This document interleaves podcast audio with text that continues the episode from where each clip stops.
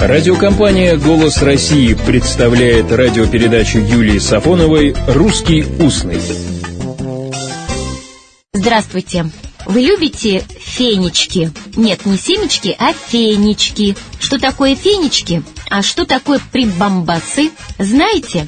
Ну, начнем с того, что всем понятно. Феня. Феня — это язык воров, блатная музыка, а по фене ботать — это говорить на языке блатных. Но мы так говорить не будем.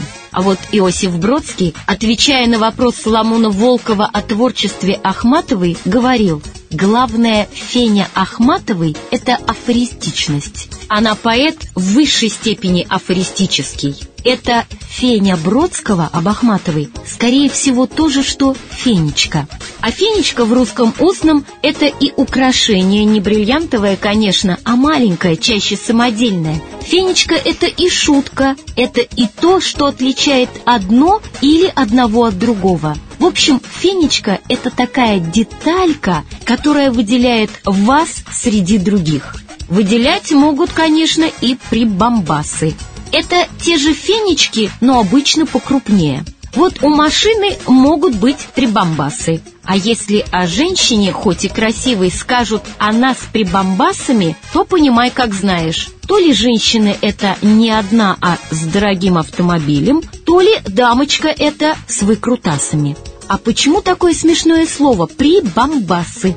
Полагают, что слово это производное от «бам-бам», по аналогии со словом «выкрутасы». А мне так кажется, что прибамбасы очень похоже на слово «прибабахнутый».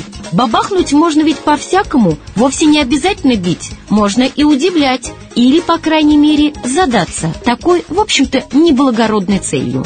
Так что даже если не по фене ботать, а просто говорить о слове «феня», здесь очень много загадок, фенечек много. А вот где особы женского пола хранят свои фенечки? В шкатулках, правильно. Слово «шкатулка» в русском языке известно с первых десятилетий XVII века. Но сначала употреблялось слово «шкатулка» в другом значении. В значении «царская сокровищница». Находилась эта царская сокровищница в ведении дьяка мастерской палаты. В записи от 17 декабря 1627 года находим Государь выдал из шкатулы окольничему три яхонтика. Обратили внимание, выдал из шкатулы. Да-да, я не оговорилась. Именно в такой форме «шкатула» сначала употреблялось слово, о котором мы говорим.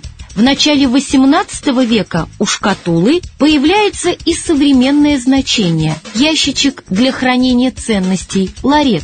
А вот привычная теперь шкатулка появляется в конце XVIII века. Откуда такое хранилище для сокровищ в русском языке?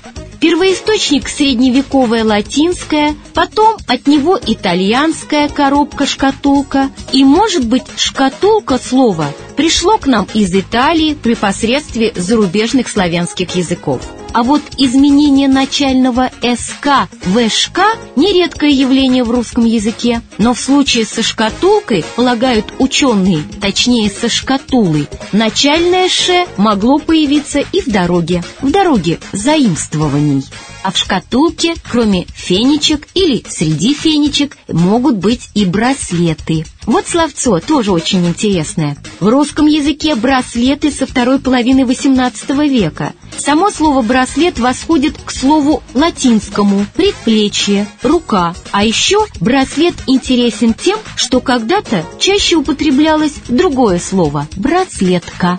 И напоминаю, фенечки, браслеты, браслетки, кольца, серьги и клипсы надевают. А что, все эти штучки украшают, а на дворе весна красна, так и мы должны соответствовать сезону, быть красивыми. Всего доброго, красивых фенечек и добрых слов фенечек. «Русский устный» – программа Юлии Сафоновой.